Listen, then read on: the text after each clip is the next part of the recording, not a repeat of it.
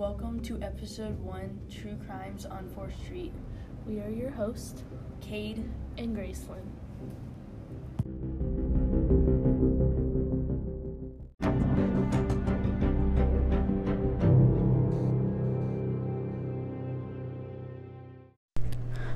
Today's crime will be about the break-in of the bank on fourth Street.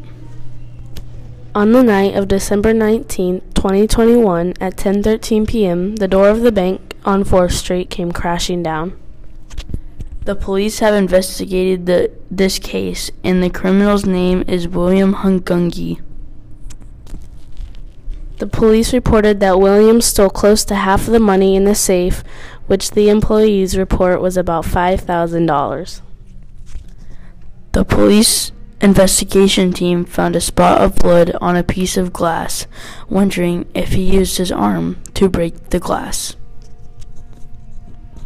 Witness Zack Picks comes in and will talk to us about what he saw happen at the crime on fourth Street.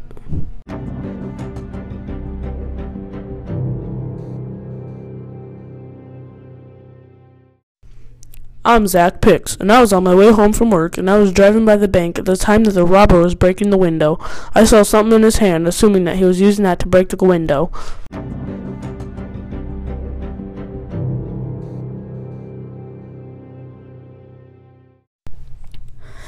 Thank you, Zack. I'm sure that is giving the cops a huge lead.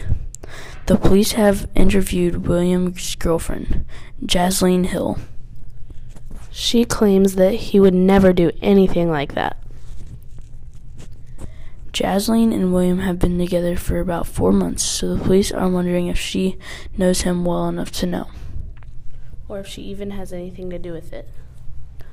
The police are wondering if they should ask her some questions about her boyfriend and herself, and see if they find anything to help her, them with our case. Police report that Hungangi just got released from prison about five months ago and had very little money, but when him and Jasleen got together about a month after he got released, she had a little bit of money she was willing to share with Hungangi.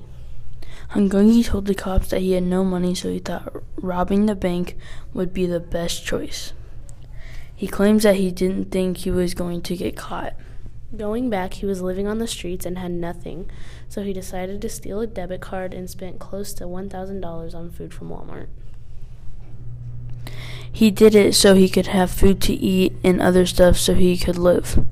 Police say that Hungangi is now known as the money thief. Hungangi's parents say he has been living on the streets for two years before he went to prison for the first time. We let him live with us for a while, but he decided to start stealing, so we kicked him out.